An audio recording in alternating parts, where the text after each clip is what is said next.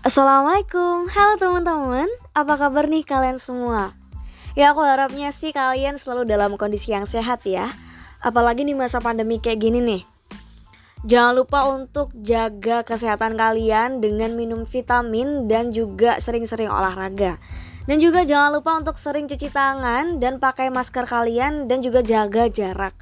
Kan pandemi ini udah kayak tong lama nih di Indonesia. Takutnya kita malah nggak aware sama lingkungan sekitar saking bosennya. Tapi tenang aja jangan bosan-bosan karena kali ini Kohati Visip Erlangga punya terobosan baru nih. Kami punya namanya ruang bincang Kohati. Nah sebelum kita masuk ke sana mungkin belum semuanya tahu mengenai apa itu Kohati.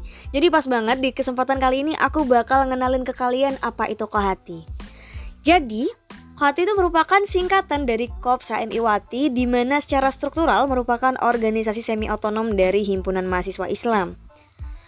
KOHATI juga mempunyai fungsi sebagai bidang pemberdayaan perempuan dan sebagai organisasi mahasiswi.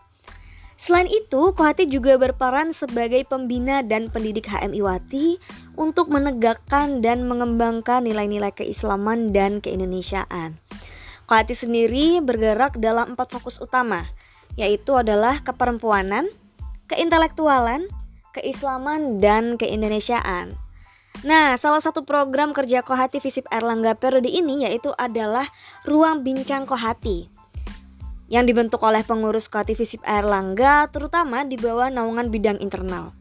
Nah, tujuannya sendiri itu adalah untuk menyebarkan gagasan-gagasan positif dan berbagai hal lainnya untuk menjadi tempat berdiskusi, obrolan-obrolan isu tentang perempuan, sharing bareng alumni, dan kami juga akan menghadirkan episode podcast yang gak akan kalah menarik lainnya.